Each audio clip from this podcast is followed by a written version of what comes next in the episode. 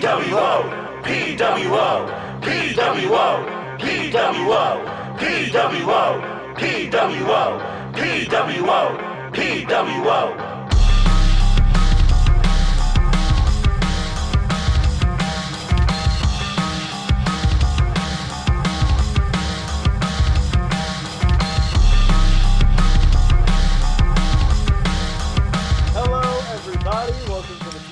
WrestleCast. As always, I'm your host, Matt. And we have a pretty special guest with us tonight. Uh, Kyle, you want to introduce who we have? Yeah. Um, not, you know, like he needs an introduction at all. He is, he is, he's an E C W legend. Um, has been, has, has been pretty much everywhere, you know, where you, where you've seen a professional wrestling match. Um, former E C W heavyweight champion, former two-time E C W world tag team champion. Uh, multiple-time hard, hard, uh, hardcore champion, guys. He is he is the Portuguese man of war, uh, Mister P J Polaco. What's going on, guys? How are you? Not too bad, sir. Not too yeah, bad. We're very happy to have you. Oh, happy to yeah. be here, dude. Yeah, Appreciate same back, same back to you. I know that uh, you know, COVID's a bitch. So how are how are you holding up? Oh, everything's fine, man. Other than the fact that, uh, you know, I'm not out there wrestling. Uh, that's been the hardest, uh, not just for me, but for anybody in entertainment, rock and roll, music, whatever. Uh, we're not, you know, not being able to tour is, uh, A, how we make our money, which that's been a huge bummer for everyone. Um, you know, that's that's been hard. And uh, just also not being able to uh, to do what you love, uh, to perform your craft. Um, it's, it's been very difficult. So uh, hopefully we're on the tail end of this thing and uh, we can get back to, you know, back in front of crowds and uh, safely, of course, and uh, just start doing some, uh, you know, get back to some normalcy and some good pro wrestling, you know? Absolutely. Oh, yeah. We are ready. It's been so long. It feels like it has, man. It has. Like, I'm just hoping that uh, we as a wrestling, you know, the community of wrestling, uh, both fans and wrestlers, I think we all appreciate the fact that, uh, you know, I think we miss it. We definitely miss it as performers for various reasons. And I think the fans miss the live event, uh, you know, experience, because that's really the bloodline and the lifeblood of what we do. Uh, so I just hope that when the tickets go back on sale, people go out and, uh, you know, get back to, to, to what we love, you know? Mm. And absolutely. I feel absolutely. Really, uh, well, I guess blessed here.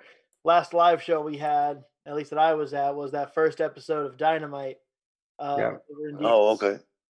Yeah. So, haven't right been able to get to one since then, and man, I'm I am ready. I'm yeah. Doesn't this doesn't this seem like I was a hundred years ago? Seriously, oh, like I mean, like, what was it, October twenty nineteen? Yes. Yeah. Yes. Jeez, that was a long time ago. That's it's, you know, it's, it's it seems closer to two years than one. You know. Right. So you know. Crazy. Feels like five. Yeah, yeah, right. I can't imagine as a wrestler. I know. Um, so, Mister Incredible, Mister Credible. Oh God, we, made the typo, we made the typo on the live video that I have to fix. Uh, now, having looked at it, I'm I'm screwed for the rest of the show. So just throw something at me. Um, I'm gonna hit you with a chair. Where's that freaking kendo stick? You're getting caned. You're getting, you're getting hit with a cane, and you better get it right. Uh, So, you have a, a very impressive career. If anyone's actually gone back and looked, but if you don't mind me asking, I want to start with uh, your training. Uh, you sure. went to Canada to the Hart Brothers training camp in nineteen ninety-two with Keith Hart, and we also know you were trained uh, by Lance Storm and Chris Jericho. We were kind of curious, what was that like? Um, you know, we, we know that was a lot of work with with Storm and Jericho. Uh, I mean, I know it was Keith, and who was the other one? The other Hart? Uh, Bruce. Bruce. And actually, uh, Jericho was not part of, uh, he didn't help train me. He was in the really? Hart camp the year prior. So he was, uh, at the, he was at the Hart camp in ninety-one. I was at the Hart camp in ninety-two. Lance came back to, to, to help train the camp. But, uh, Chris, I had only met, uh, you know, through, like, he was bouncing at a club with Lance, uh, and I would go to that club, and Lance would come by for practice once in a while, or not Lance, Chris would uh, come through for like practice in the ring once in a while, but uh, he never uh, actually trained me. Okay, I got wrong. Yep. it's it's yeah. that it's that it's that damn Wikipedia. Yeah, right? Fucks everybody up. Man. Yeah, got me there.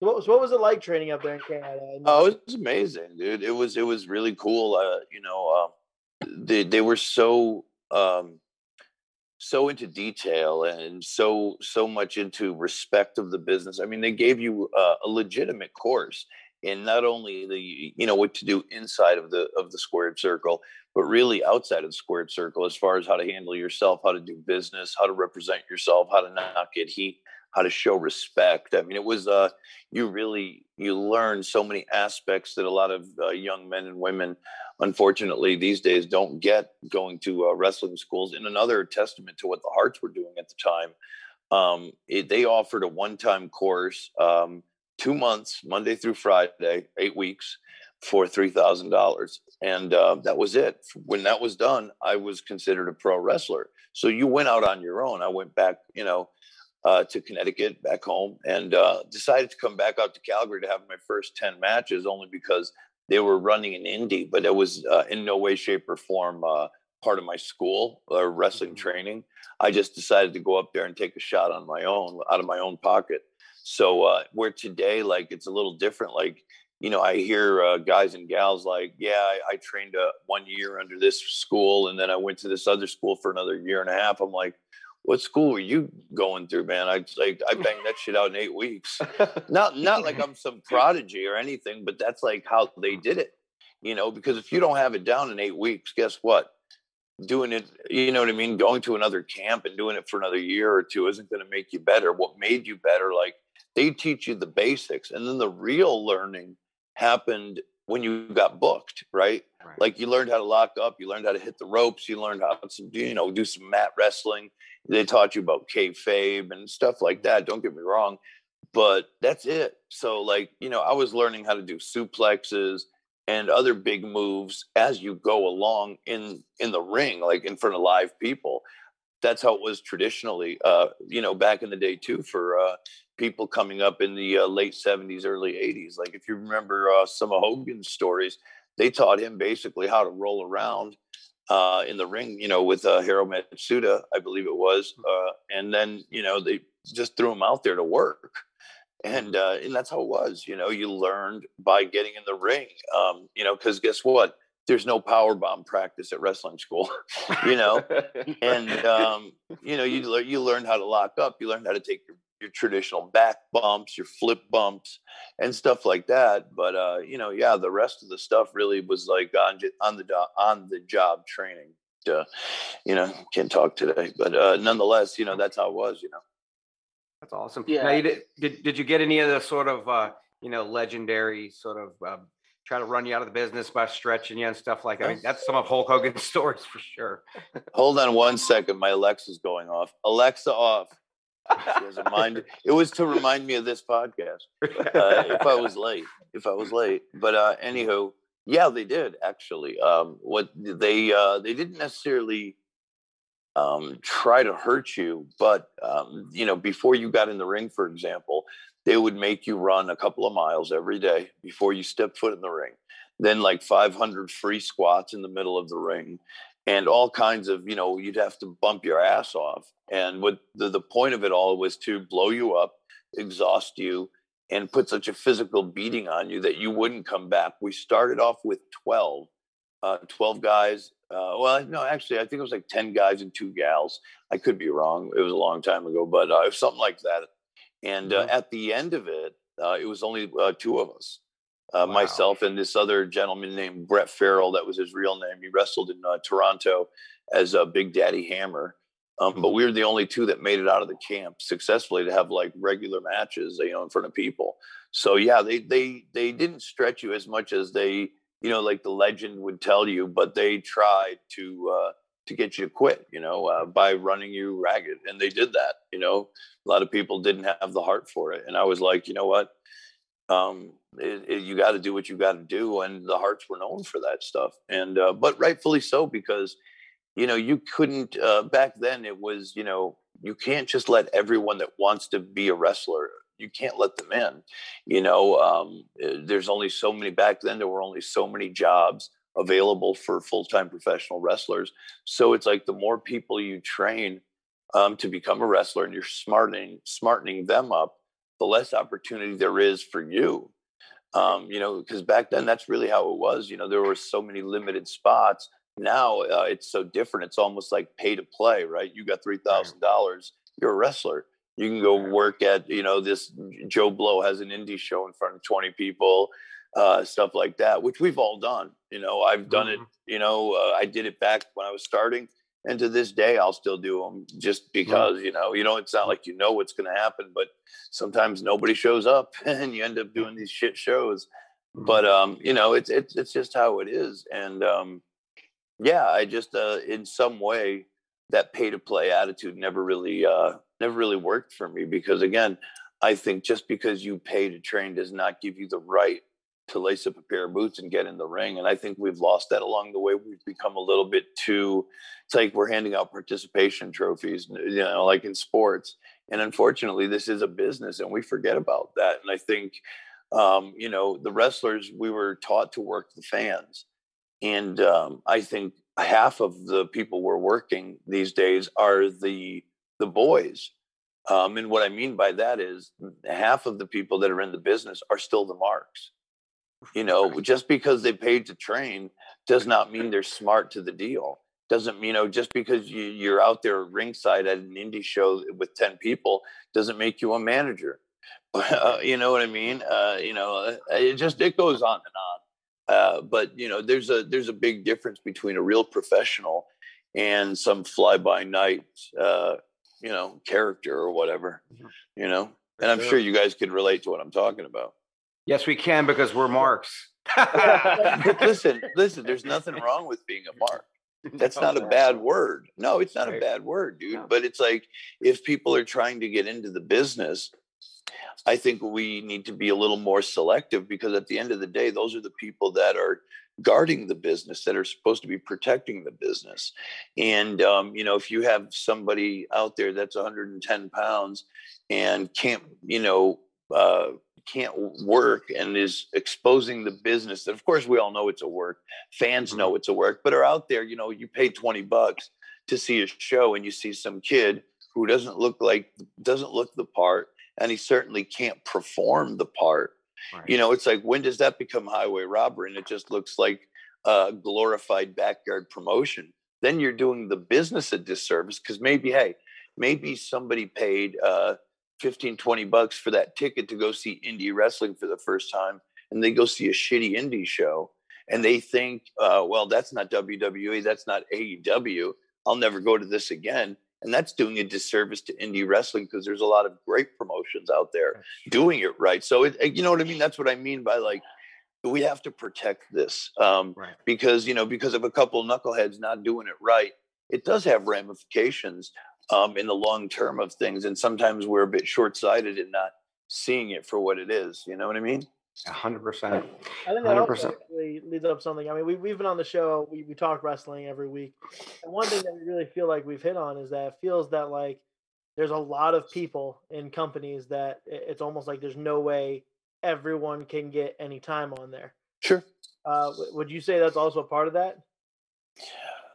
Um, yeah, I mean, I certainly do. Um, you know, it just, it, it goes back to just, there's not, there isn't enough time for everyone. You know, it's just, it's just the reality of it. Um, we're living in a day and age where, um, it's uh, T V is scarce, uh, spots are scarce, and there are so many good wrestlers out there. We really have to be careful about who we, you know what I mean? It's a very, it's a balancing act. And, um, uh, You know, and unfortunately, like I said, you know, if we're pumping out more wrestlers than there are spots, and we certainly are doing that. We have historically been doing that for years now. Um, we're doing a disservice, really.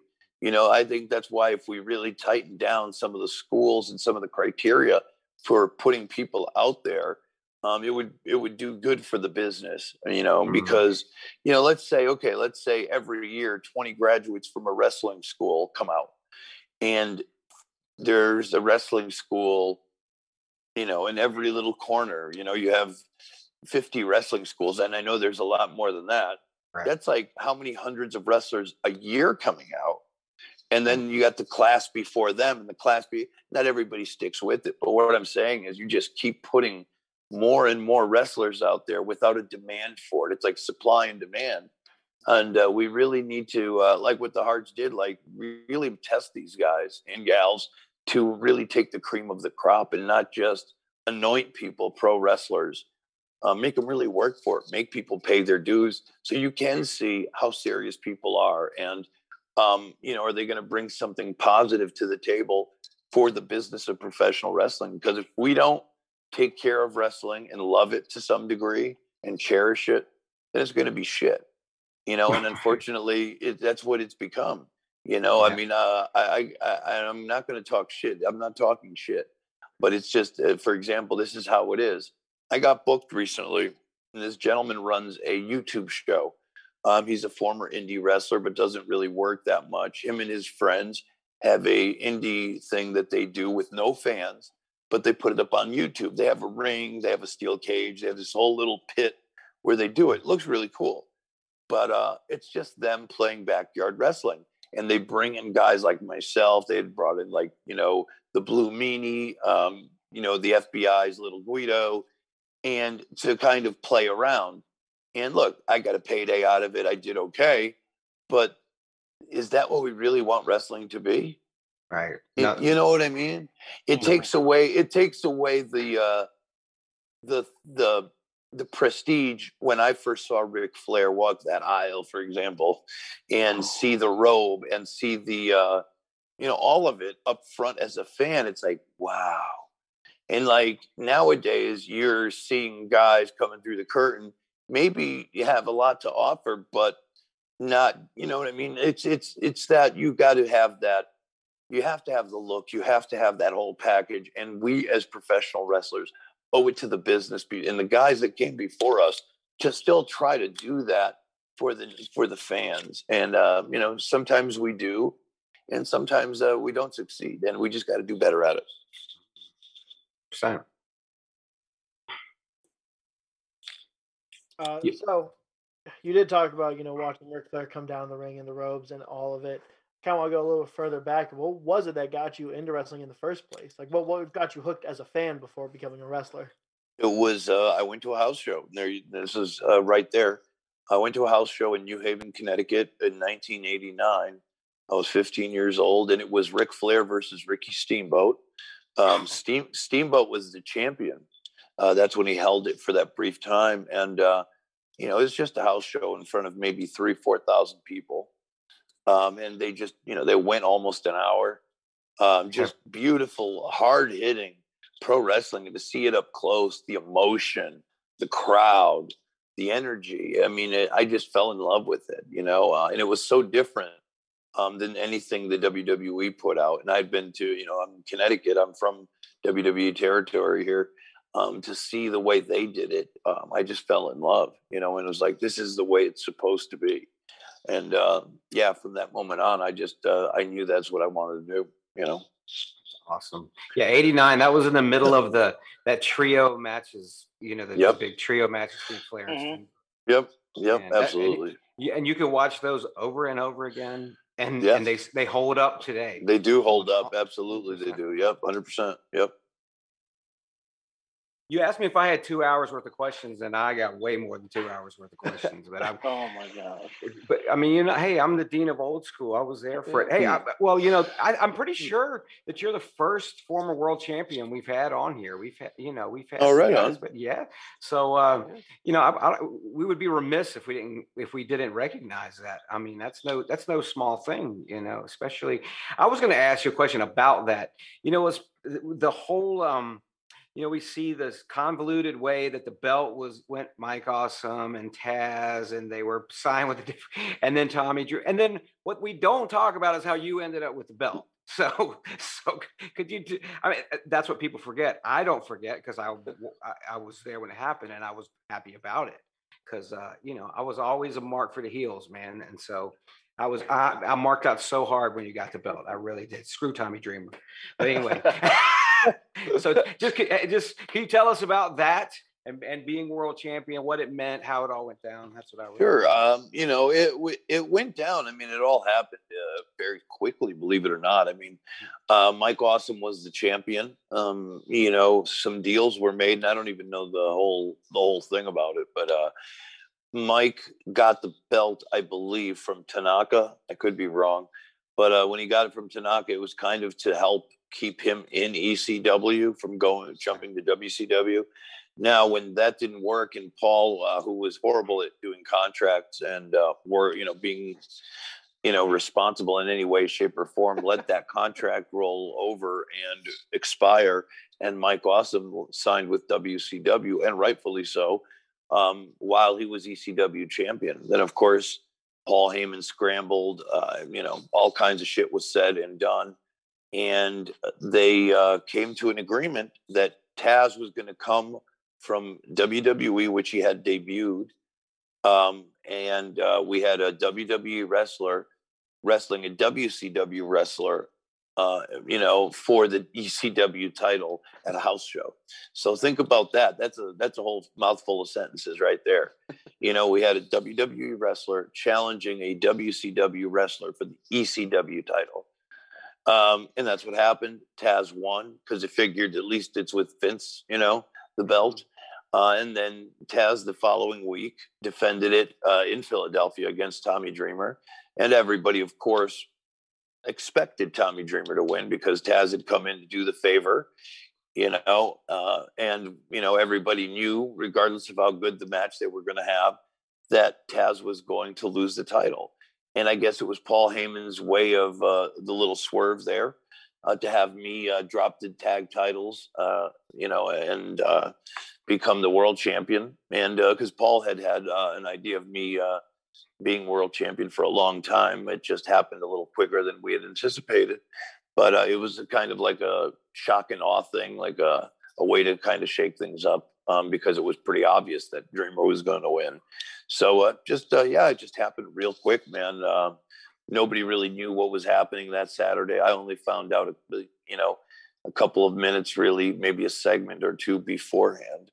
Um, so, yeah, it was uh, it was nuts. Yeah, it was nuts to watch as a fan. And I, and I marked, I, I appreciated the swerve because I was a little, you know, anyway. Yeah. I, yeah. I, at, at the, at the I, I was, because you're right, as a fan watching it in real time, we, I, you did, and of course I was, you know, I'm read the dirt sheets. I knew what was yes. going on. And, and so, but it did, but it, that really, it's one of those things I love about pro wrestling is it's uh, the smart marks like me. It's when we get swerved and then, and then it's back to, oh my gosh, I didn't see that coming. So I, right. I appreciated it. Sure. I appreciated you as the champ. I thought you deserved it at the time. And, and, and, and I really enjoyed your character there in E C W. It was, you know, because it was like the second generation of E C W, you know. Right, that, right, yep. And yep, and yeah. and it and it's it, it kind of me being there, one of the guys that I mean, I was watching it from the beginning, and as and I, you know, I was I was a total E C W guy, and and to, I was sort of you know with, when they started talking about going on T V and things, we worry, oh, is this going to water it down? And it was like, no, no, we're going to keep being keep doing yeah. what you're doing, and so. Yeah, I was yeah, there I, the whole, all the way to the end. So I thought E C W uh, in the two thousands, and we don't get enough credit for it because people always say, like, you know, uh, the early days of E C W were its strong suits, but people don't give enough credit uh, to guys like uh, Steve Corino and uh, Jerry Lynn, uh, and myself, to Jerry Super Crazy. I mean, we really had uh, a lot of great stuff happening. I think, you know, people just kind of look at it differently. Uh, through history, because it's kind of like the cool thing to say. Once somebody says it uh, and they have that impression, they it just happens to be, you know, it, it just piles on. But if you really look at the body of work, like Gabe Sapolsky, uh, former booker of Ring of Honor, mm-hmm. and I think he, he booked Evolve as well. He used to work yeah. for E C W uh, doing the uh, programs, and uh, he went on record. Um, Not too long ago, uh, maybe maybe longer than I, I imagined, but he went on record at saying that uh, I was one of the best uh, world champions they ever had. Like, he was there at every house show watching me defend the title. And uh, he said house shows or T V tapings, regardless, that I was having the best run as world champion because I worked insanely hard in those, especially non-televised matches that people never really got to see. And uh, I took it very seriously. And uh, it was a nice compliment coming from him, you know, because he obviously knows his wrestling. So uh, a lot of times I think that era got uh, overlooked a little bit for what we really did, you know, because we had a, a great bunch of guys there uh, in, in that two thousand uh, class. a lot of people see E C W and think hardcore death matches and all these things crazy. Sure. The work rate in general was just top notch for the time. Yeah, yeah, absolutely. I think, uh, you know, everybody loves ninety-six because of Eddie Guerrero, Dean Malenko, Cactus Jack, Brian Pillman. But those guys were all there for a cup of coffee. And that was, and that, and Steve Austin, of course, was there for a T V or two, which was great. And that was what made it cool. But, uh, you know, the real lifeblood of E C W was, uh, was much more than that, you know? And I think the real fans kind of know it for what it is. And, uh, you know, the guys like the, the Dreamers and the Tazes and Shane Douglas, you know, of course, and guys like that, myself, Mikey Whipwreck, Sandman, Sabu, Van Dam. I mean, those are guys that don't get spoken about enough, you know? And, uh, but anyways, that's, it's what it is. It's, uh, you know, it's just at the end of the day, it's just opinions. And, uh, you know, all in all, though, we're still talking about it all these years later, which is a testament uh, on itself to uh, how fun it was and how cool it was at the time, you know? You, uh, I feel like we can't mention E C W without mentioning Paul Heyman, and you sure, mentioned him already. What was it like to work with Paul? Oh, it was great. It was great working with Paul. Um, he was very, very, very smart. Um, you know, super passionate. Uh, you know, I, I, I had uh, an, an amazing experience working with him. Um, you know, he really was, um, was next level. Um, he was, uh, he, he was onto something with E C W. Not only uh, was he a visionary with pro wrestling, but with television. Like, Um, if you watch a lot of their commercials and a lot of the stuff that was going on, there was an amazing combination of uh, nineties music. It was like music of that era, not necessarily popular music or even uh, grunge music of the day. It was like real, like uh, obsolete and kind of, you know, different new wave style rap and uh, hardcore music, hardcore metal. So he was all over the map with that. And that's what really was the personification of E C W. It was like, you know, it felt cool. It felt so fresh and different. Like, you know, the, the soundtrack of E C W was uh, as important as anything. And people don't sometimes give it enough credit, but uh, the music meant so much to E C W. Um, just in their vignettes and the little, uh, you know, the way we did music videos and so forth. And of course, we weren't paying for any of the rights to those songs. But nonetheless, man, it was just, it was so dope to hear that kind of, it just made it that much cooler. You know what I mean? Um, to hear, you know, Enter Sandman or uh, anything like that, uh, instead of hearing like some generic song that somebody in W W E writes. Uh, it was just uh, next level, you know? I mean, we were using some cool hip hop. We were using Method Man, Marilyn Manson, uh, Rob Zombie. I mean, you name it. We had some really cool, cool musicians. Uh, Prong, that was my theme song, Snap Your Finger, Snap Your Neck, which is synonymous with what E C W was. So we were way ahead of our time with that stuff. And unfortunately, nobody's done it since, because um, music and wrestling uh, go hand in hand all the way till the Hulk Hogan eighty-three rock and wrestling connection. It's always had a real special heart in pro wrestling, and they really go hand in hand.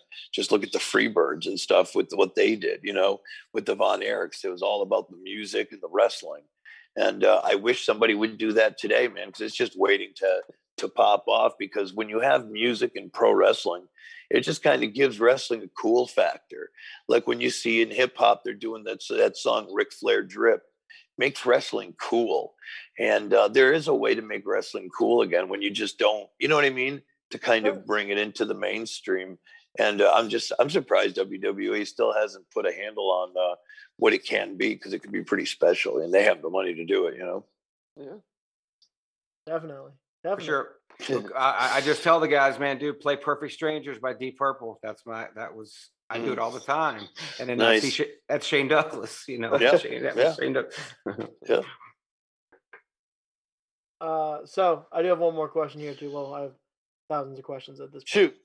Uh, so actually, uh, this was pointed out earlier, and now I'm I'm questioning because of already having one thing wrong on here. But uh, it is March first, which is actually uh, the twenty-eight years since you first showed up for your uh, match with Lex Luger on W W F.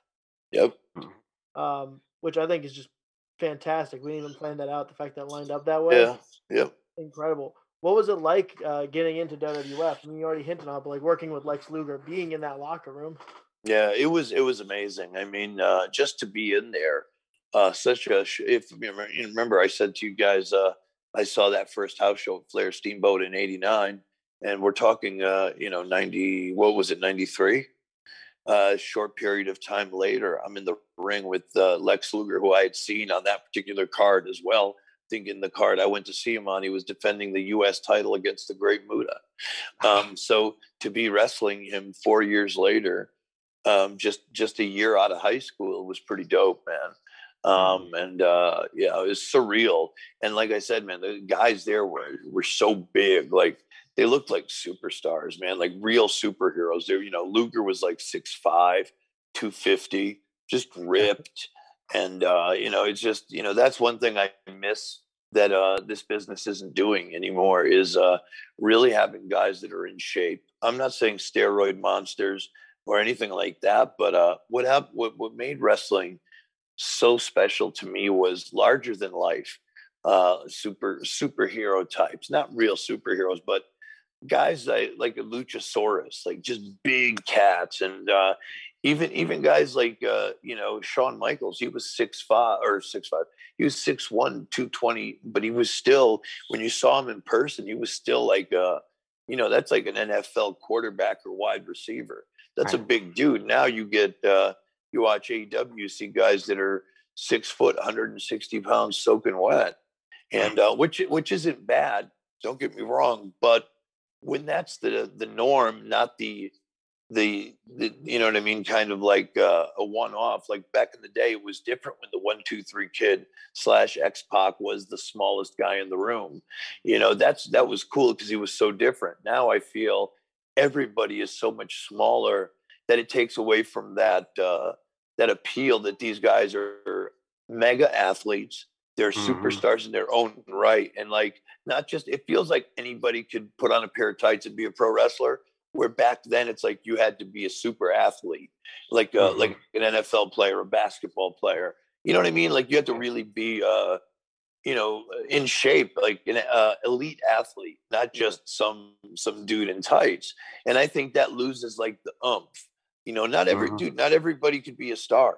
I don't have the, the those handsome looks. I'm not Chris Hemsworth or uh, you know some handsome dude. You know, I'm not Randy Orton. You know, and, the, and not everybody's good looking dude, you know, and in this, like in wrestling, not everybody has that good body and that's blessed with height mm-hmm. and stuff like that. So it's like, you know, I think that has a lot to do with it, that we're kind of, you know, we're, we're just lost in a way where we're letting, again, once I say it, too, like too many guys in that are, uh, that don't necessarily fit the mold of, uh, mold of amazing uh, athletes. Yeah, I'm babbling. Sorry, dude. No, no, that's all right. I call I called it a mole. Well, I was going to ask you about that era too. Speaking of larger than life, and they just had the documentary. I mean, of Yoko, Yokozuna, and yeah. just that guy. Holy moly! I mean, I, I just yeah. I rem- just to be that big and that agile. I remember seeing him in person, and I just like, how can he even be real? He's so yeah, big. You know, exactly. But thinking. Exactly. And the the scary thing about Yoko, and I worked with him a couple times. He could move, dude. He could move. And he was like, he could do spots and shit like that. But again, that's what made him so special. Not only was he big, he could do all that cool shit too. You know what I mean? I mean, he wasn't a flyer, obviously, but still he could have a good match with like The Undertaker and, you know what I mean? And it did. It looked so amazing. Like, holy shit, look at this. Like Andre, he was a spectacle. Right. You know what I mean? And and these guys are supposed to be spectacles in some light, you know, in some way. It's supposed to be the, as Vince says it, the showcase of the immortals. Um, and not everybody's an immortal, dude. And I think, you know, we we sometimes forget uh, that the draw in pro wrestling a lot of the times had to do with look and size and marketability. And uh, and I, and, and there's got to be, I guess what I'm trying to say is there's a good. If there's a balance, it's cool. Like there's room enough for smaller guys, medium guys, big guys. Like, you know, just don't give me all of one thing. I want to see a little bit of everything in my in my wrestling show. Yeah, for sure. Definitely. All right. So let's so let's stay in W W F for a sec. Sure. Um let's go ahead and dig into the Aldo Montoya character just a little bit. Um, how did how did that character kind of come to be what we know it today as um, kind of, you know, a guy in yellow tights wearing, you know, a jockstrap on his face? Um, it was it was just, you know, I was uh, supposed to be a soccer player. And uh, when that didn't work out, they presented this uh, Power Ranger style, uh, you know, drawing. They drew it out for me. And, uh, you know, I had Road Warrior style shoulder pads and this mask. And, um, you know, it looked really cool, although a little cartoonish. Um, it reminded me when I first saw it of like a lucha luchador, you know, like a, a lucha libre wrestler. So uh, that's kind of the vibe I was going with. Um, unfortunately, as uh, my debut date came, we only had two seamstresses, uh, Julie and Terry, who are still there at this time, actually, in the W W E. Um, they've been there forever. They were the only two doing that. And, um, you know, the gear that they handed me only a couple of hours before television um, really didn't do the drawing much justice. The mask was totally not... Uh, not to anyone's liking, but nonetheless, you know, I was on Live Raw that night. Uh, they couldn't scrap it. Um, my mask originally was supposed to look a little bit like Kane's, although it being yellow, it was supposed to be more of a plate than, uh, okay. the you know, but then at the end of the day, they couldn't perfect it. So it ended up being made of cloth. Um, and it just, uh, it didn't do me any favors. Uh, so, but again, I did the best I could with it. You know, uh, Vince was happy with it for what it was. And, uh, you know, I did it for uh, almost three years. So, you know, it was a good way to learn um, to learn the game.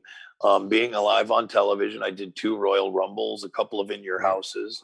Um, and I got to be on Raw quite a bit, did a program with Jerry Lawler, Jake Roberts. I mean, did a lot of cool stuff. And, uh, you know, being twenty-three, I actually debuted in E C W at twenty-three. So to do all that before I'm twenty-three, to do three years in the W W F was pretty amazing. So, uh, you know, and get that under your belt. So I was just really lucky to have that experience and travel the world. You know, I worked, worked in Japan, worked in, you know, South Africa, all throughout Europe, um, you, you know, you name it, um, South America, Mexico, Canada. So, uh, you know, I was very lucky to get that experience, because when I finally did get my big break in E C W, I had all the experience that I needed working on pay-per-views and live television, whereas maybe some of the guys in E C W did not have that uh, that experience, you know? Yeah, and you could tell. That, I was going to sure. say, that was, that was one of the things that, being a fan at the time, you showed up you showed up ready, ready for the spot. Yeah, I think that and I think sure. And I think Heyman knew that, so mm-hmm. that was kind of what he saw. He's like, you know, I could make this guy a star, um, even though he was Aldo Montoya. He's got the the chops for it. I just got to get him a character that works, and then, you know, he'll he'll handle it from there. And that's exactly what had happened. You know, uh, uh, I was television ready, and I just needed that little uh, that little help of him uh, giving me a platform. You know what I'm saying? I do. Hey, I got one question about that um, Jerry Lawler thing. Was was that actually real liquor that he poured in? That was. Poured yeah. It was. That was. That was. Okay. Yeah. It was okay. Nasty. It was nasty. Yeah, okay. It was nasty. Yeah. All right. Sorry to bring up that memory. I was just, oh, I, that's, I, that's I, right. I had to know. I had to know. That's all good.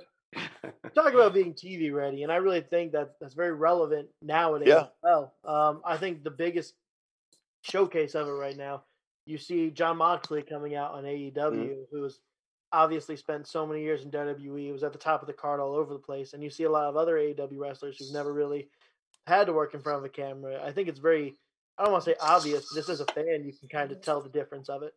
Yeah. Yeah, you certainly can. Uh, and they do have those guys that are just, they have all the ability in the world, um, but are still not uh, not quite up to snuff with that stuff. And, uh, you know, it's going to be a little bit of a learning curve. And and for Tony Khan as well. I mean, I've I've watched every single episode of Dynamite. I review it. I've reviewed it for Vince, Vince Russo, and I reviewed it since the very first episode.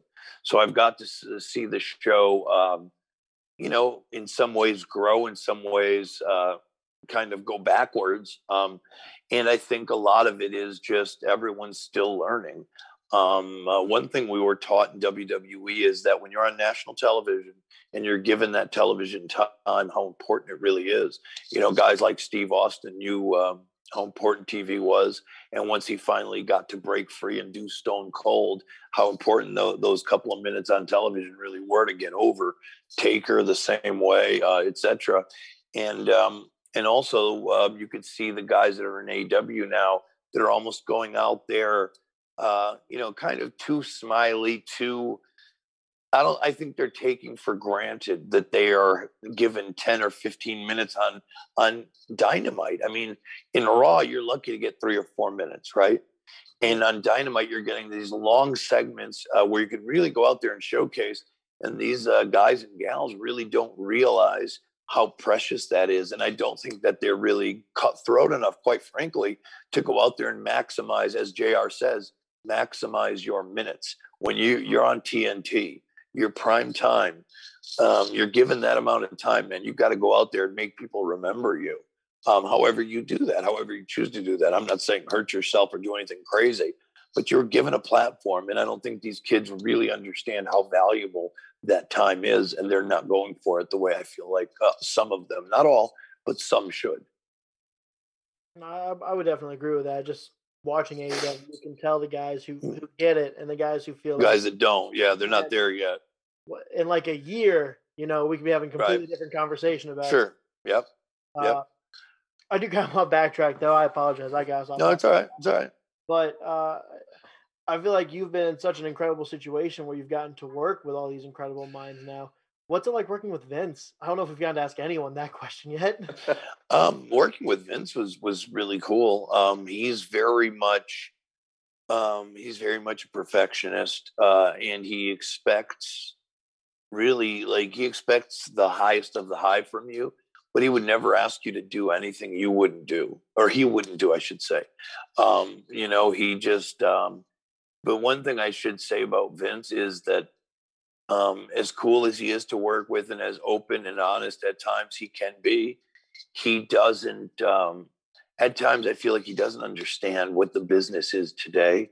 I think he takes for granted what W W E is and what it used to be. I think he needs to, in some ways, change the way he micromanages everything, because if you are over and you were over Um, you know, with something that Vince did not create, he doesn't want to, you know what I mean? It's like, to to him, I'm always Aldo. Justin Credible was E C W and Paul Heyman's creation. Right. Um, you know, and that's kind of who he is. And I think if Vince were to kind of, and this will never happen, humble himself and open up a little bit to different possibilities and kind of going at it in a different direction, I think it would do his creative process some well, because he's just done things in such a way for so long. And I mean, you can't knock success, but he kind of has been in a bit of a rut lately. So, you know, I'm not one to say that, but, uh, you know, I think a lot of people are feeling it, because W W E, although their pay-per-views seem to always do well storyline wise, it seems like the Monday night show has really been struggling for many, many months. Mm-hmm. Yeah. Yeah. You know? We talk about it. We talk about it twice a week. So yeah, yeah. This show. I was about to say, as a group, I feel like we mentioned that at least once a week, whether it be yeah. in our text conversations or in, on the show. Yeah, sure. Now, yeah, I have a question ab- about that. Now, here's a here's a sort of to bring it around.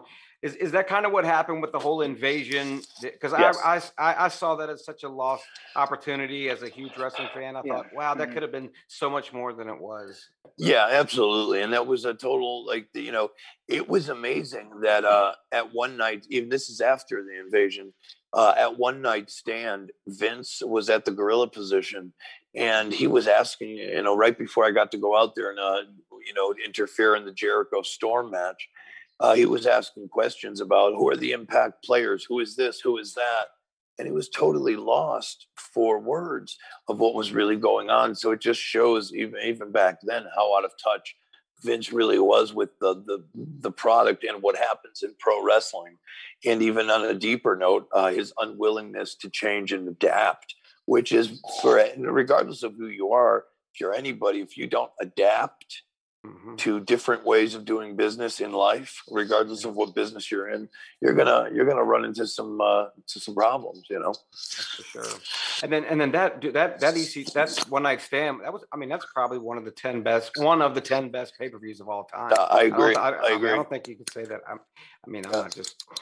No, no, it's true. I mean, uh, money wise and uh, response and everything. Uh, absolutely, you'd have to agree. You know, I'd have to agree one hundred percent. What was it like coming out for that show? I mean, just oh, it was awesome.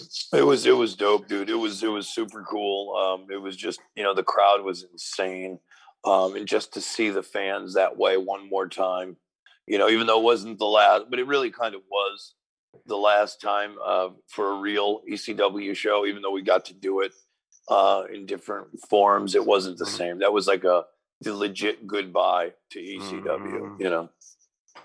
Yeah, that and and it's so sad if you watch that on the network because you, the, Sandman doesn't music, co- yeah, right. music yeah. isn't the same. It's just, it oh. kills it. It kills it. It really, it really does kill it. You know, it really kills it. But listen, I hate to do this, but uh, I have to get going because I have a, an appointment in a little bit with uh, something that has to do with home.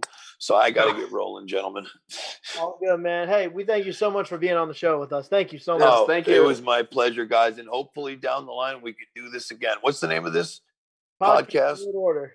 Yeah, podcast. podcast World Order? Yes, well, sir. I'll do this real quick. Podcast World Order. That's not just the coolest. And that's not just the best. Podcast World Order. Now that, my friends, is just incredible. Had to do it. Thank you. All right, guys. Thank, thank you. you. Have a good man. We appreciate it. Thank you. Oh, that was cool. Okay, that was great. A, all right. Yeah. I'm gonna mark out well, like crazy. Um, all right. Yeah, Jeff's really upset. He missed this this one for sure. Yeah. Okay. Man, oh, now we, we got a bumper now. Oh, oh, that's okay. I, I got something we can work towards, but this is actually kind of good because I got to tell y'all, I still have a stock load of questions ready for round two of the interviews with him. So I'm pretty excited for that. I did too, man. I didn't even get to some of this stuff, but I, I you know, and but as if I may, no, of like, course, I, I was a legit fan of his, I, and because mm-hmm. I've always liked the, I always liked the heels. And and I'm gonna just tell you, like, as a character, and we I know we bash on Tommy Dreamer now. I didn't like Tommy Dreamer then. I hated the milquetoast baby face, and I loved that Raven beat him up, and I loved that Sandman beat him up, and all that. And then of, when they put the world title on Tommy Dreamer, I was like, "Oh, this is the worst." And then Justin Credible came out and took it from him. It was the best. It was like one of those moments I will never forget because I was so like I was so ready to be. Like it was, you know how it would be for us. Like it would be kind of a situation where, you know, Roman Reigns wins the world title, and then, you know, The Miz comes in and steals it from him. I don't know, but I just, it's like one of those things where at that moment I was just like, "Oh, this is horrible." I knew it was going to happen, and then it happened. It was like, "Oh, this sucks," and then boom, they redeemed themselves, and I'll never forget that moment watching it live on T V. So uh, it was great to get him to talk about how he felt. I guess he found out when he got there that that's what they were doing. Oh, no, that's awesome. I, yeah. I loved it. And then basically, I mean, he was, you know, the, the Impact players and those guys from like, I guess like ninety-eight, ninety-seven, ninety-eight, up until the end of E C W, then the end of the T N N so yeah. thing. He was, I mean, they were the top heel group. He was the top mm-hmm. guy, you know, even when into like, um, and when they like with Steve Corino and the Extreme Horsemen, he had a little bit to do with them. Um, you know, those guys, I really wanted to ask him about Mikey Whipwreck because he was, because he was talking about all the bigger than, I was like, so someone who wasn't bigger than life that used to beat up, uh, tell us about Mikey Whipwreck because they had a pretty long standing feud too, but. Anyway, that was awesome. Ryan, you are, you, well, I'm sorry, Cod, Cod, the yeah, referee. Okay. You, you are the man, you are the man. one hundred percent. Yeah. So. Um, yeah, no, he's, um, no, he's a very legit dude. Um, just covering the matches that I've covered on Referee's Discretion and Quick Count yeah. and being able to watch some of the older E C W stuff. Yeah. Um, the guy is an excellent worker. Um, You know, and and and the fact that he is still, um, and this is pre-COVID now, um, he was still wrestling once once a week, right. um, and you know, call it what what you will. I listen when I'm when I'm forty-seven, forty-eight, like, you'll be lucky if I can work once a week, you know, and, you know, we have, you know, just incredible blading, you know, in front of a hundred fans. And it's like, dang, man, you know, just, um, you, you could really tell that he cares about professional wrestling. Oh yeah. And I, and I think, um, and I think that's, that's, that's the thing that impressed me the most. Um, So, fun fact: he's the second person we've had on the show that's worked with Vin, that's worked with Vince McMahon. Mm-hmm. Oh yeah, be, because Brian Malonis. Yeah, that's right. Yep, that's right. Doing some sort of druid. Or something, I know. If I, I know, remember correctly. I no, yeah. he, that was a that was a real uh, a real moment. That's somewhere on Twitter or YouTube or somewhere. um, that was good though. Man, I'm excited for that one. We do have a couple more things we can talk about here. I got some things pulled up, some quick notes for Raw that, that's going on live as we speak. Oh, yeah. Uh, Lashley and Miz, their title match is going to take place at nine p.m. Oh, okay. Yeah, but that ends in disqualification. I'm about to say, that makes me worried. Yeah. Uh, um... But, man, we got some New Japan stuff to talk about. I'm going right, to leave so, New Japan Cup for a special series outside of this. Uh, thank God. That plan now, now I don't know. I, I would I, if we can back. I was going to say yeah. Cyber Slam. Cyber Slam two. That was Cyber Slam was the event where he won the world yes. title. Yeah. yeah. So yeah. So I don't. Is that on the W W E network? Do you know if that's on there? I, I yeah. don't know. Dude, it might be. It's going to be on the W W E network.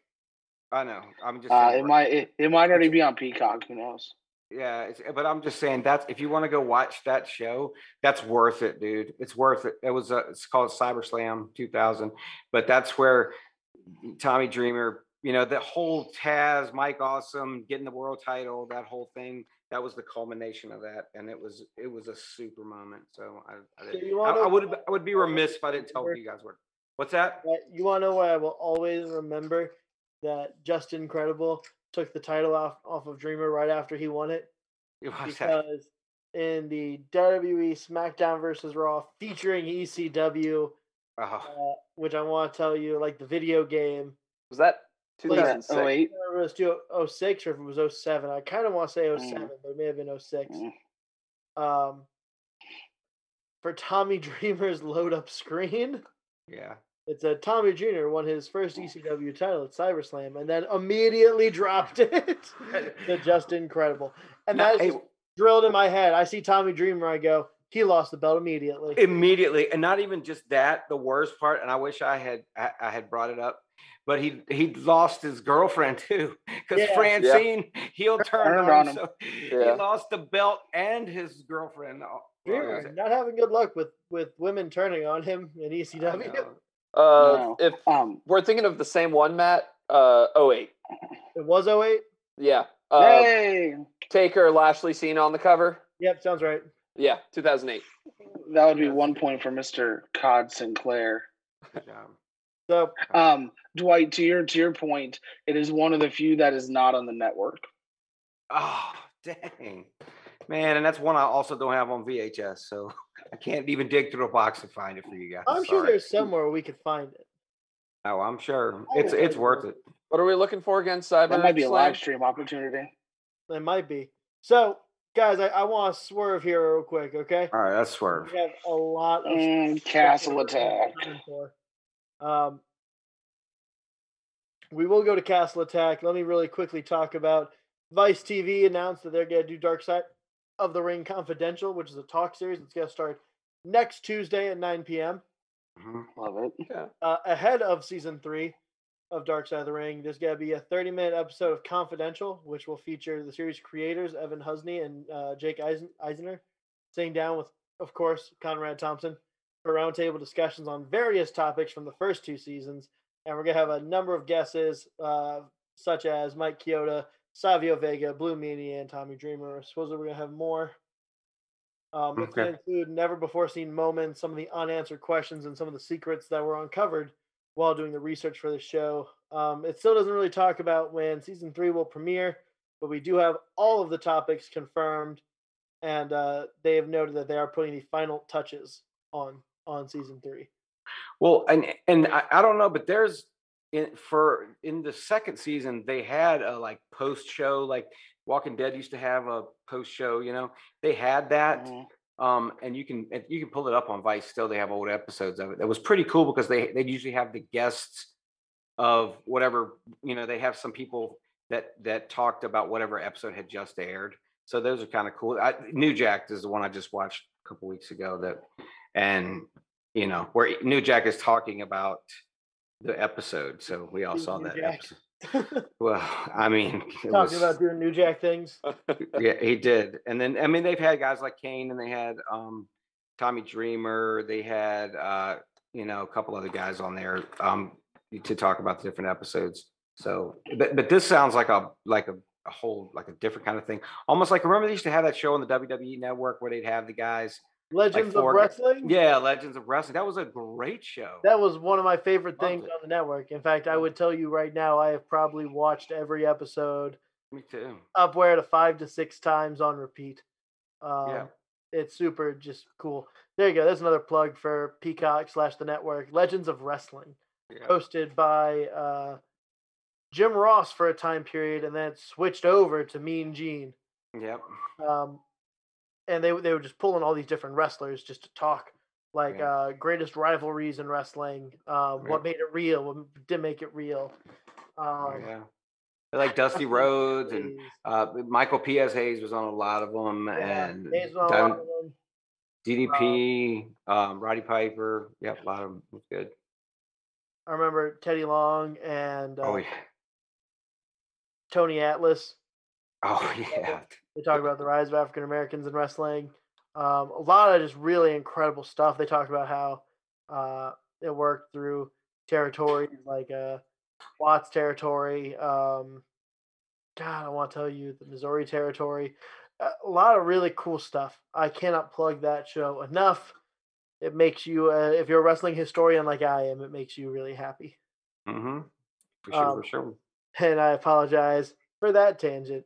Let's go ahead. We're going to talk Castle Attack Night two. Castle Attack Night one, I don't really think anything crazy, crazy happened, if I remember correctly.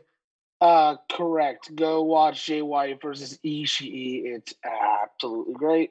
Yeah. It's, a, it's, a, it's the best match on uh, Night one. So Night two, Tenkazi, uh, Hiroshi Tenzan, and uh, Kojima defeated Jeff Cobb and Will Ospreay, um, which, man... Empire cannot get a win, huh? Nope. Doomed, doomed from the start.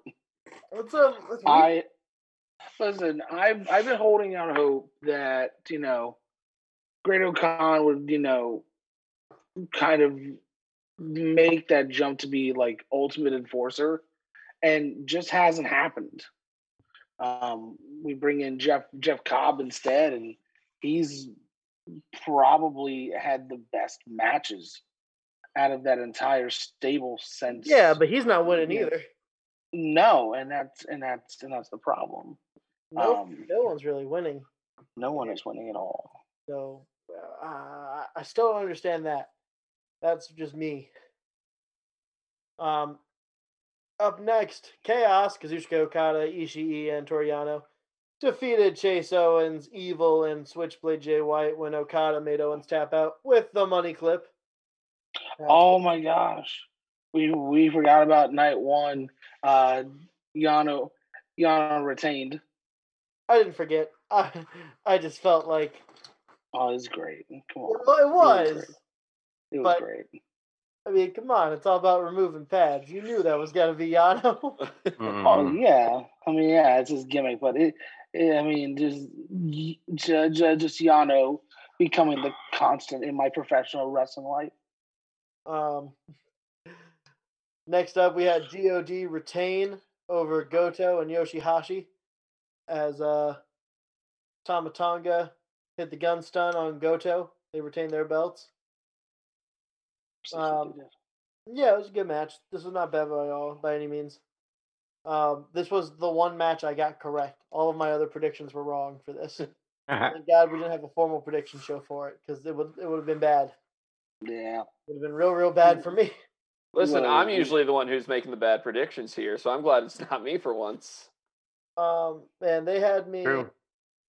all over the place with this one. Yeah. Um, Hiroshi Tanahashi retained the Never Openweight title over Great O'Khan with a crucifix pin. Yep. Just don't know what we're doing with the Empire. Um, El Desperado defeated Bushi and El Fantasma by pinfall to win the vacant I W G P Junior Heavyweight title. El Desperado, now a double champ, junior tag mm. and junior heavyweight. Yeah, I really thought because they had just recently won the tag titles, they were going to give it to El Fantasma, but I thought and, this screamed Fantasma for him versus. Uh, so typically, we're coming up on the anniversary show where you see the junior heavyweight challenge the heavyweight champion, mm-hmm. um, which is happening. Yep. Yeah. Yeah, and you know Bushi kind of got thrown into this at the last minute, so. He's good for that, though. He's a good uh, hand. Yeah, yeah. No, he was fine in the match. So you know what this screams to me is that Hiromu was going to retain here, which I didn't think was going to happen. But Hiromu, I think, was going to retain before he got injured. Um, because, I don't know, this feels really hotshot. And don't get me wrong, El Desperado's had a really good year. Uh, he's looked great in twenty twenty-one okay. so far. Yeah. But I don't know, man. This seems a little like a quick move for what's coming up for him now. Um, and main event time, Kota Ibushi retained the I W G P Intercontinental title versus Tetsuya Naito. And El Desperado is going to challenge Kota Ibushi for the I W G P heavyweight title at the anniversary show. Well, correction. Um, be challenging for the I W G P World Heavyweight Championship. Right. It's the same thing to me. Um, no. So um, the decision was made after this that they were going to um, unify, merge the, the belts, Intercontinental Championship and the I W G P um, Heavyweight Championship to be, and this is, and this is, um, and this marks Kota Ibushi being the first I W G P World Heavyweight Champion, which is strange because um, they're going to continue to carry like the lineage of, you know, who's held the both titles prior, but mm-hmm. now we're going to get a new title design. Um, both title, both those other two title titles are gone. Um, anybody from New Japan who's watching this, don't mess this up. You're yeah. taking one of the you're you are taking the most beautiful World Heavyweight Championship in the world. You're scrapping it for a new design. Don't mess it up. Don't mess it up. So here is my thing. That's said to take place starting in April, yeah? Yeah. Uh, I just had it up on the screen and then you asked. um That's at the forty-ninth anniversary show.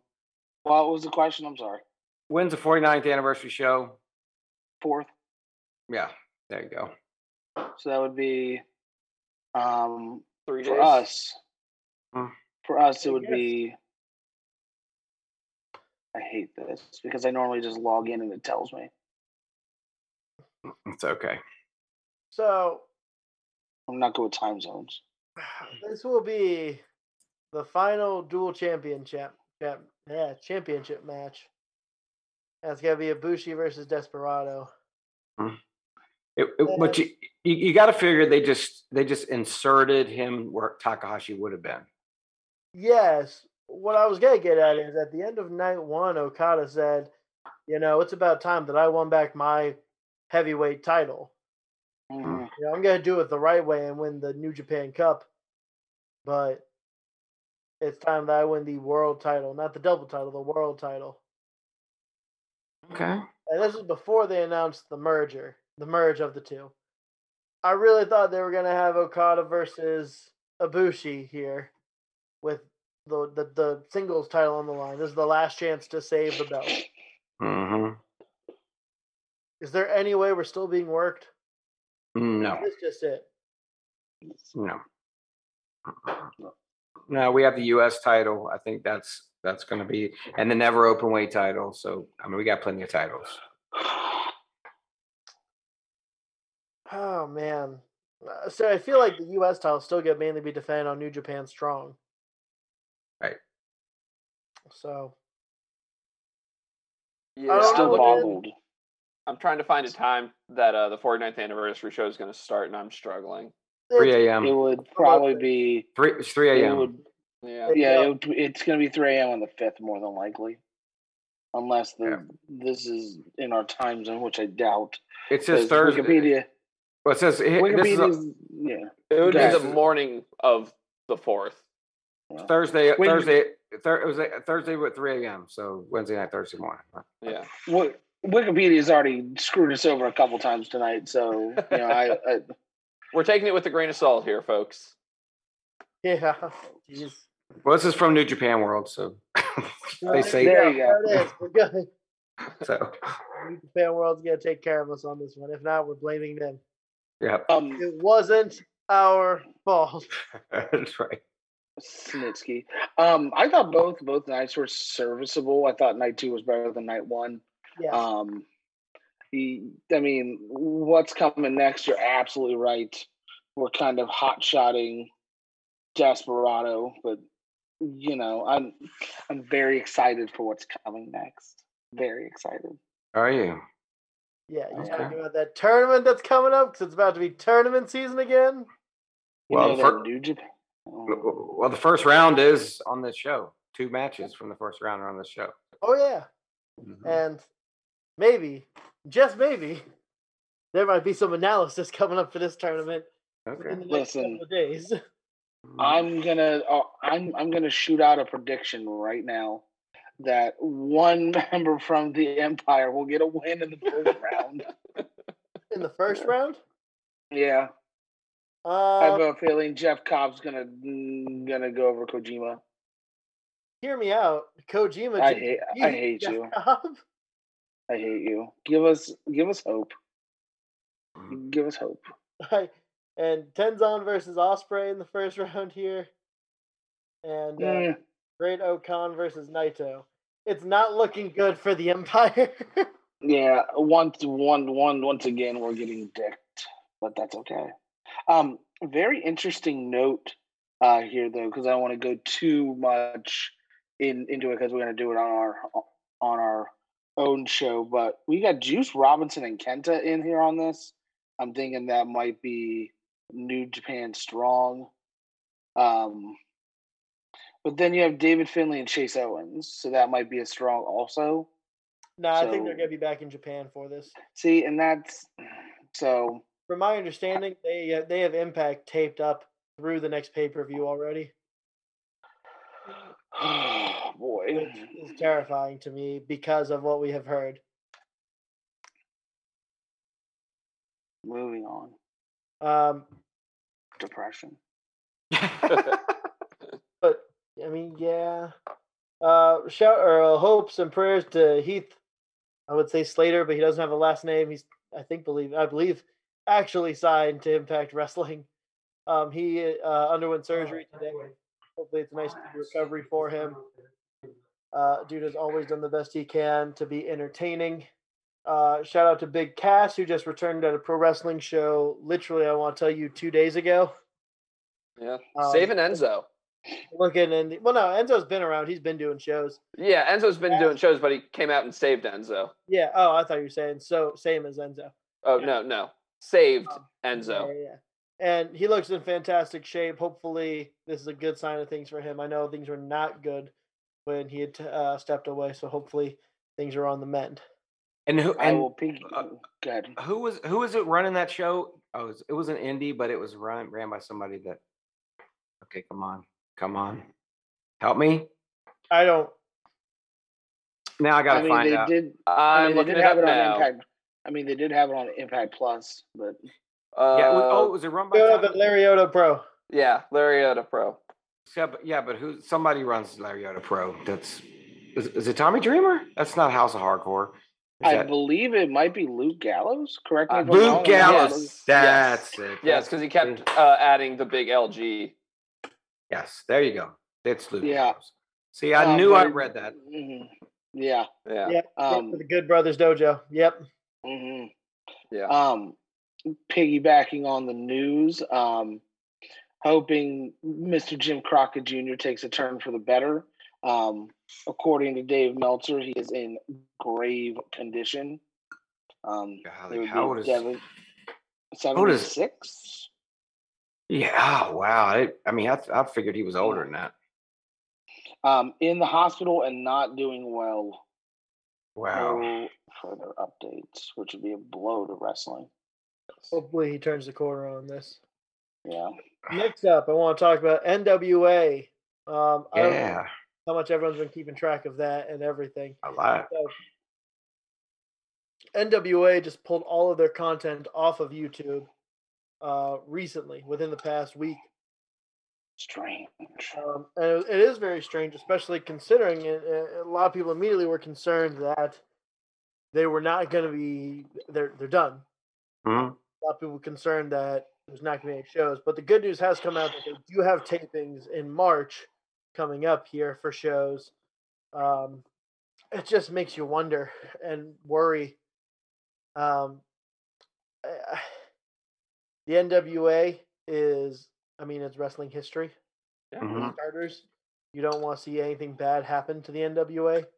No. Um, but, man, we've been talking so much about how their roster has been scalped and, and taken apart by every other company right now. So, yeah, and and COVID did not do them any favors. I mean, that was the – that because they were really starting to hit on some things and get some buzz going, and things were going good, and it got derailed quickly.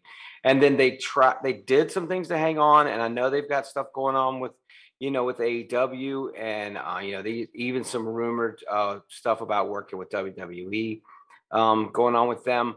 It does seem like that, you know, hopefully they took the stuff off YouTube in preparation for whatever deal they've got coming up. At least that's what the hope is. And if they're doing tapings, obviously they've got they've got something going on. So that's that's good to see. I just hope so. I mean, they they're necessary for wrestling, in my opinion.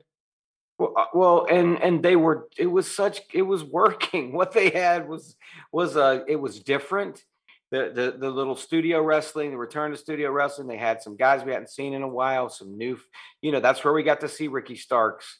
You know, coming in. That's where we got to see Zicky Dice. That's where we got to see um, Eli Drake Nick and Aldis. Tim Storm and Nick Aldis. And, and the, I mean, we they had Nick Aldis and, and, and um, you know, it's so, so it was, yeah, we, you know, and obviously, you know, Ben's Camille, who's the only one that likes Ben of all our guests, you know, but, but yeah, I was, we're hope, hoping there's some good news around N W A, man. Cause I was, I was digging what they were doing, and hopefully they could pick it back up and go somewhere with it. What's up, God? No, I'm just I, I, I'm just still boggled that out of every every person that we brought onto this no. show, that no. Camille, the only female that we brought onto this show, is the only one that likes Ben. But she no. refused to bury him. She literally refused to bury him. Listen, well, Justin Credible didn't either. Yeah, uh, yeah, sure. But he also had to go. He's coming back. he's, he's coming back. He's yeah. He still had an hour left. All I'm saying is when you're the nice guy don't, and don't, you don't mark uh, over everything. I wasn't no. gonna do this. Yeah, let's uh, not do this.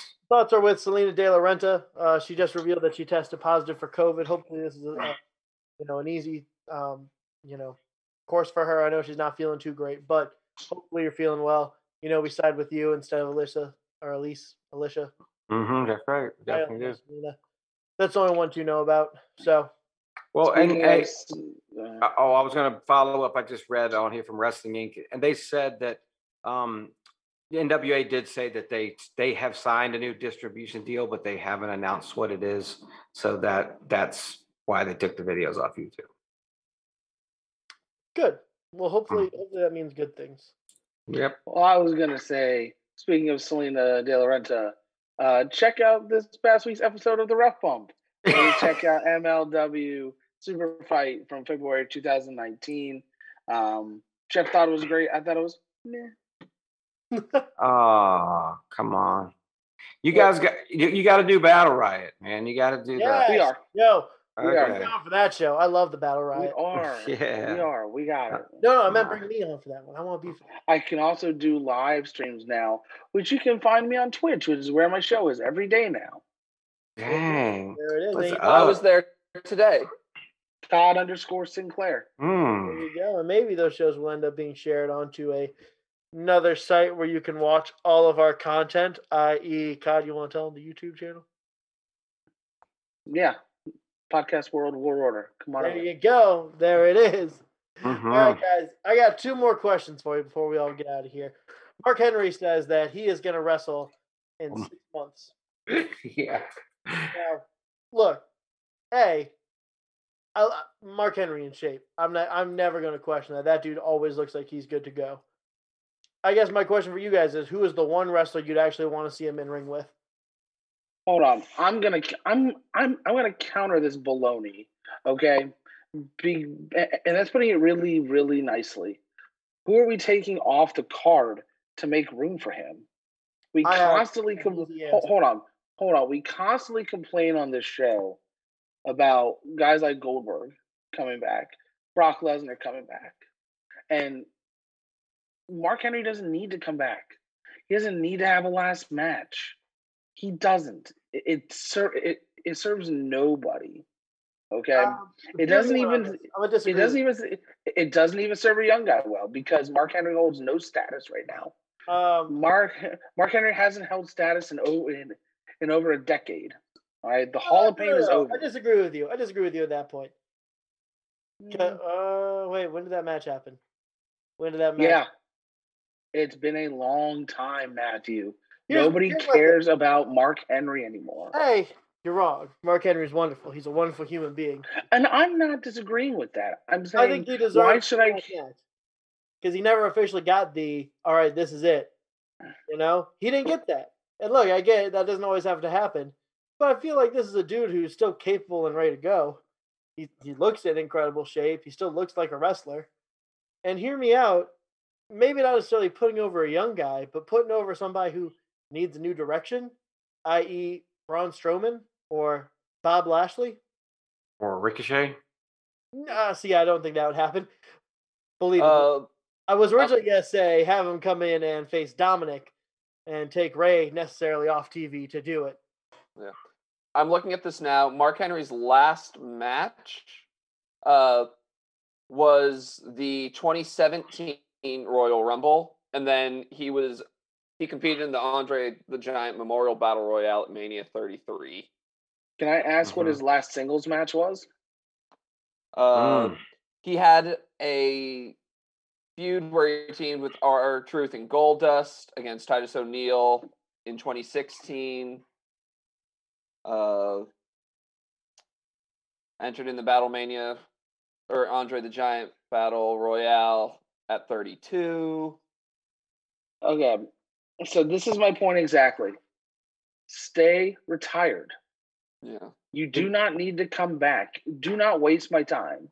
You're not even bringing up the funniest part of this. Remember on the Raw, like the Raw Legends show? He was he was on a scooter from his, I guess he had oh, ankle yeah. surgery or something. That was like, what, two months ago? I mean, God bless him. I think on the on the program it said he was, you know, he's lost some weight. I guess from, you know, he's had to because of whatever happened with his ankle, but, and then, but he lost some weight and he's feeling good. And the, and the person he mentioned having a match with on the, on that show was Randy Orton. Randy Orton. So, ah, so we'll see. I, I, I mean, I'm, I'm, I, I liked Mark Henry as a person. Um, and mm-hmm. I liked the, you know, he was, he was a guy that could work funny. He could work as a monster. Um, but yeah, I, I've, uh, and it's not like he was the big, I mean, I'm so he's sort of like, he's like the Big Show in a way, but he's not that, he wasn't that level, um, that I, you know, but uh, who, who don't know, who knows, you know, what'll happen though. If they bring him back, he's definitely being in the Hurt business. That's for sure. Cause you know why. I'm okay with it. Because he's black.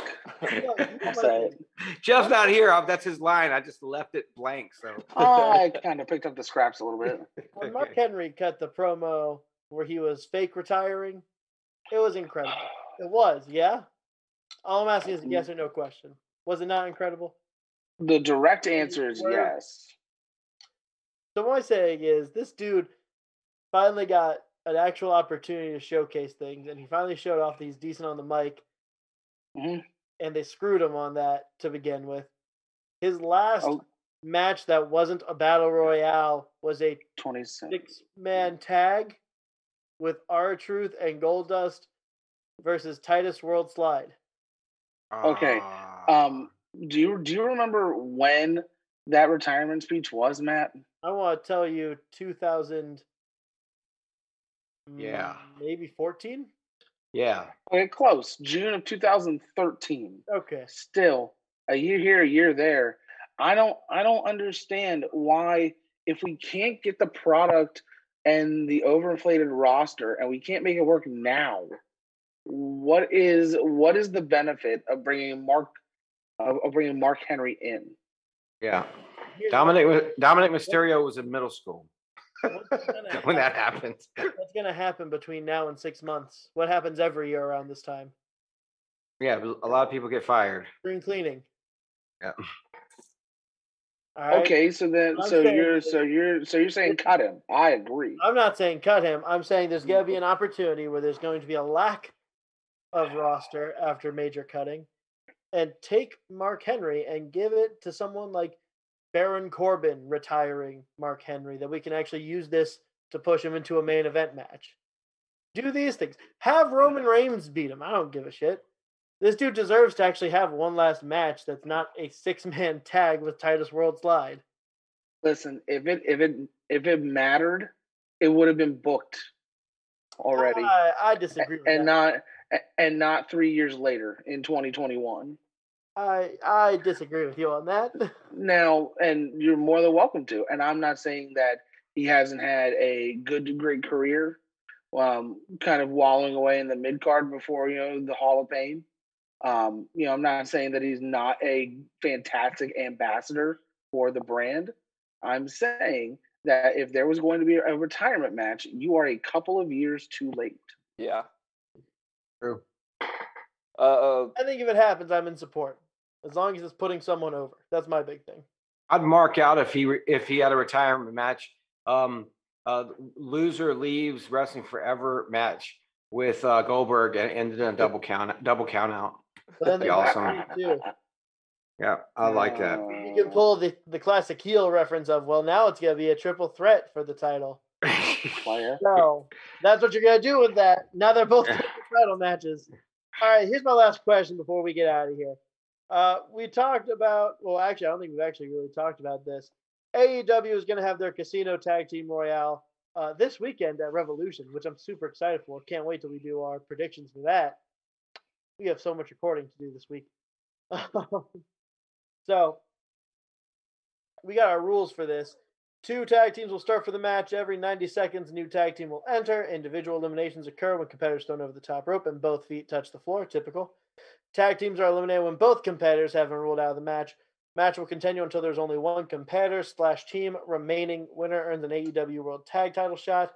The interesting thing is the the image that they have here. It includes the Butcher and the Blade, Top Flight, Private Party, uh, Silver and Reynolds, Evil Uno and Stu Grayson, uh, P M P, and Bear Country. Mm-hmm. I love Bear Country. I do love Bear Country. My thing is, we don't know all the teams listed for this, yeah? I would Ooh. be shocked if that was the limited roster of like eight teams. So A E W has confirmed that more teams will be added in the coming week. So I would say um, F D R, at, Best Express, at least three teams to get it to twenty-one. Chaos Project. I mean, that is that is the gimmick of the Casino Battle Royale is you draw a suit, you come out to the suit. So right. I would imagine you got to inflate that a little bit. So, but Matt, didn't you say it's people are coming out every ninety seconds? Yes. Every ninety seconds is a tag team coming out. Yeah, so it's mm-hmm. more of the uh, uh, Royal so, so Rumble style than. But both of them. Yeah. So yeah. then, so so so then they're not booking this right. It's not a Casino Battle Royale. No, it's just they just took the name of it. I'm starting to think they just put a casino in front of everything. Yeah, it's a gamble, baby. Well, it happened the first. Call it the, then call it the Gamble Battle Royal. Don't well, call that was... it the Casino Battle Royal. Right, because that, that was the challenge. Well, that was the tag because, team challenge. Well, it was Double or Nothing was the name of the pay per view. That's why they did yeah. it, because there was gambling reference in the title. Revolution is not really a gambling reference. That's why we have the face of the Revolution ladder match. I, right. I love okay. A E W. We could do better on these names. Wasn't yeah? Where was the? Not all of them need a name. Where did Cage win his title shot? What was that match? The Casino Ladder match. Yeah. Okay. Speaking of, A E W just dropped their free casino gambling game. That's not they actually did that. That's free now. You can go download that on your phone. Have some fun, you crazy kids, because it's about time that we signed off. Uh, just to update you guys on this Miz match. That's incredible. Uh, Miz was attacked backstage and is currently talking with Adam Pearce about how he can't go. I'm not listening because I have headphones in, in my, and I don't want to get, you know, copywritten up. God, you know what this makes me think of? That one restaurant with all the goofy shit on the walls.